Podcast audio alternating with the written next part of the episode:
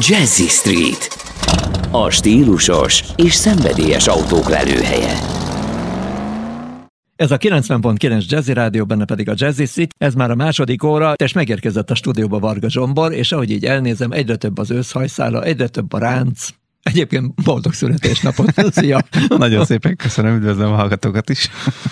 Hát valami egészen különleges témával jöttél, mert hogy várost építünk megint, mert hogy a Lexusnál azért kíváncsiak arra, hogy az emberek mit gondolnak a jövő városáról, a jövő világáról, amiben majd élnek, gördülnek, vagy gyalogolnak, vagy a fene tudja, mit fognak majd csinálni. De egyelőre még ugye senki nem tudja, hogy mi lesz majd mondjuk ötven, hatvan, hetven év múlva, de az alapjait egyébként a Toyota már letette kint annak idején, ugye Japánban, mert elkezdtek építeni egy város, de hát a, miután a Toyota és a Lexus közös alapokon nyugszik, így aztán a Lexusnál is azért kíváncsiak voltak, hogy mondjuk az a vásárlói réteg, ami az ő autóikat használja, milyennek képzeli a világot.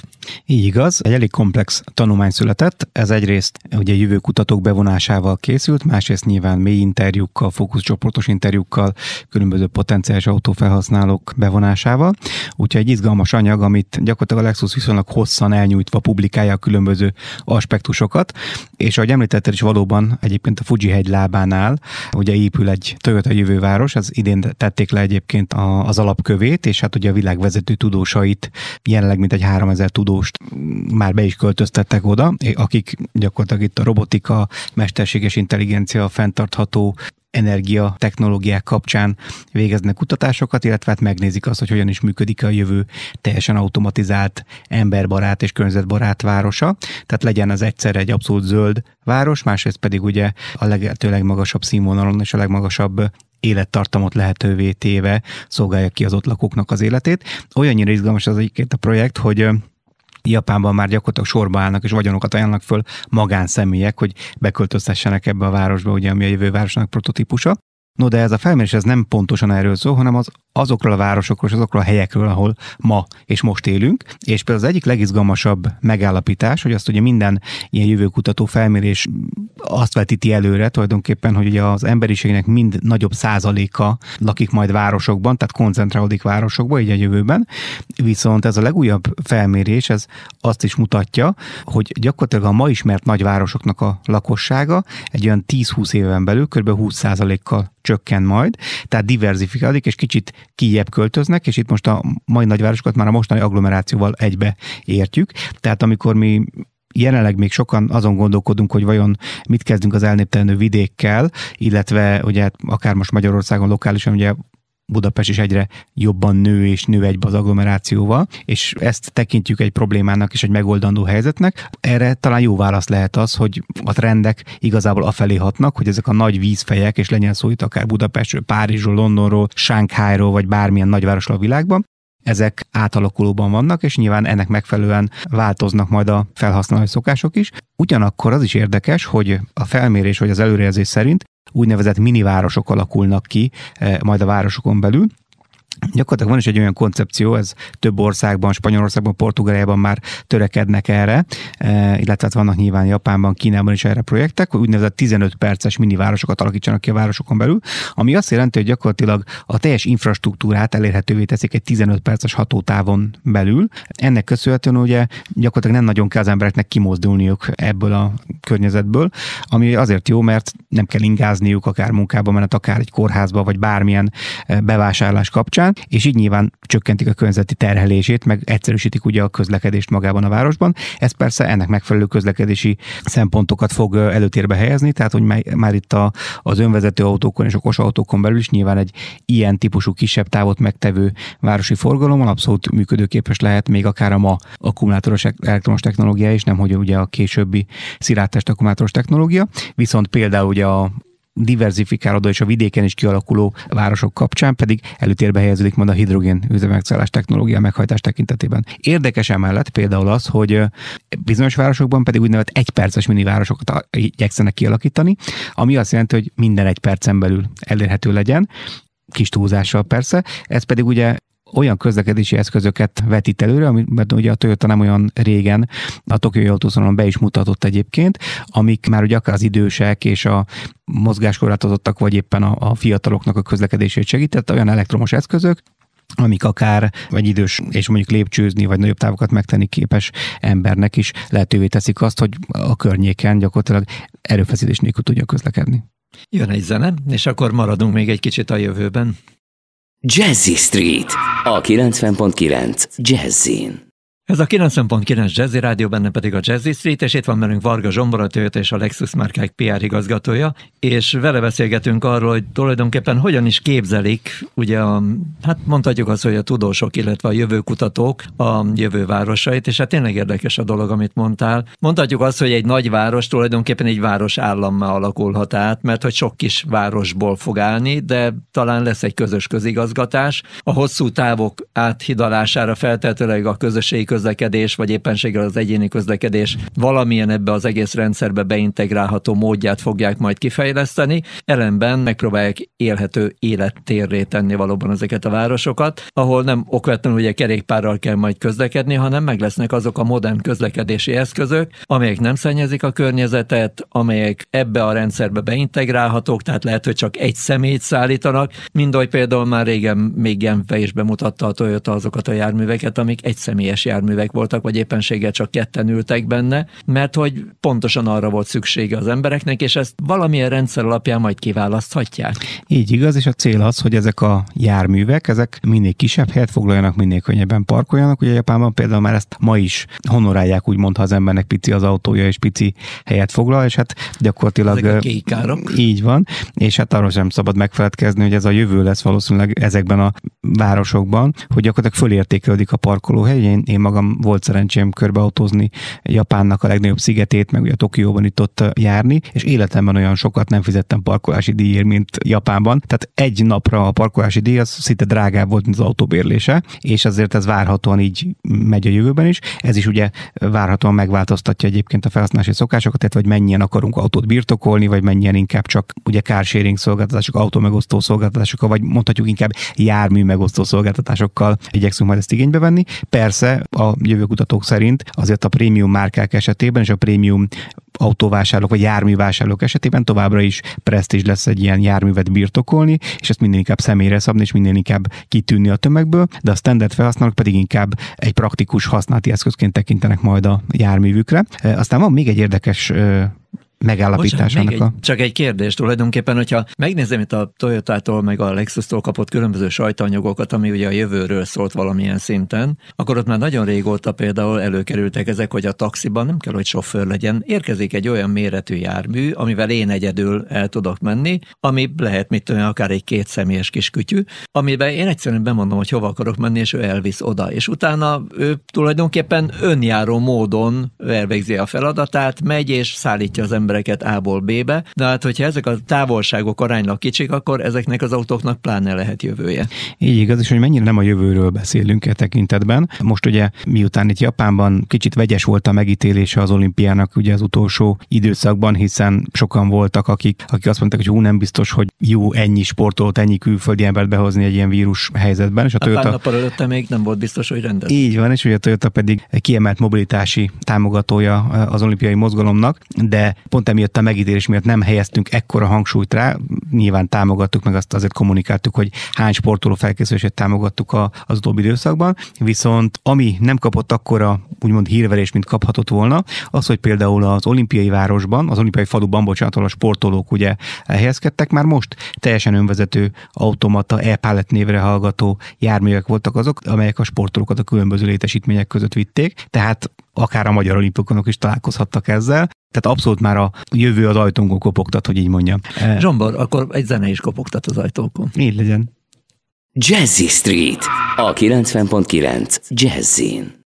Ez a kilencven pont kilenc Jazzy Rádió, benne pedig a Jazzy Street, és itt van velünk Varga Zsombor, a Toyota és a Lexus márkák pé er igazgatója, és most leginkább a Lexus márka jegyében vagyunk itt, mert hogy a Lexus is felmérte azt, hogy mit várunk a jövő városaitól, és hát mindenféle projekteket kezdenek el kidolgozni tudósokkal közösen.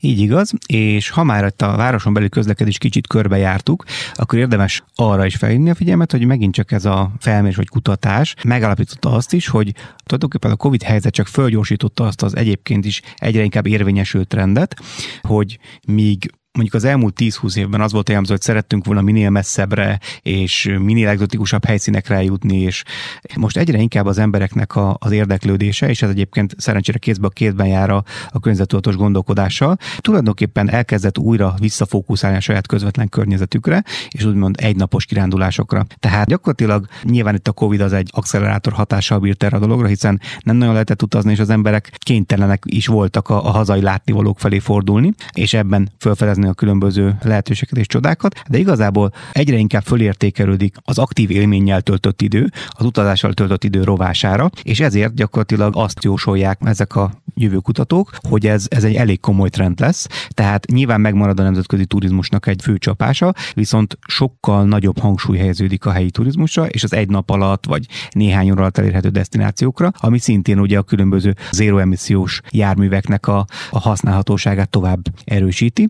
Érdekes, viszont ez számomra is egy kérdés, ez mennyire zöld, hiszen szerintem nem, mert ugye egyik oldalról a, a zöld légi közlekedésben is úgy tűnik, hogy komoly potenciálja lesz a hidrogén üzemanyagcellás hajtásnak, viszont amire említettem, hogy nem annyira zöld, hogy a tanulmány szerint egyre komolyabban fölértékelődnek majd a, az űrugrásokkal végrehajtott bolygón beli utazások, tehát azt jelenti, hogy mondjuk Ausztráliába nem huszonkettő óra és nem tudom hány átszállással fogunk eljutni, hanem gyakorlatilag egy egyszerű űrugrással, ugye kihasználni azt, hogy sokkal gyorsabban tud haladni a jármű, és ugye szuperszonikus rakétákkal gyakorlatilag, nem tudom, akár fél óra alatt Ausztráliában tudunk lenni. Most az más kérdés, hogy ez milyen mondjuk fosszilis energiaforrásokat igényel majd. Tehát ez, ez egy érdekes kérdés, hogy valóban ebbe az irányba megye majd el egy olyan társadalom, aminek ugye abszolút alapvetően a fókusza inkább a közvettudatosság kell, hogy legyen. Ha belegondolsz, egyébként a rakéták hajtóanyaga nagyon régóta a hidrogén. E, igen, tehát hogyha ezt, ezt tudják használni, és mondjuk egy ilyen esetben melléktermékén nem szén dioxid keletkezik, hanem víz, akkor ez egy támogatandó irány. Kicsit többet esik az eset. Így van.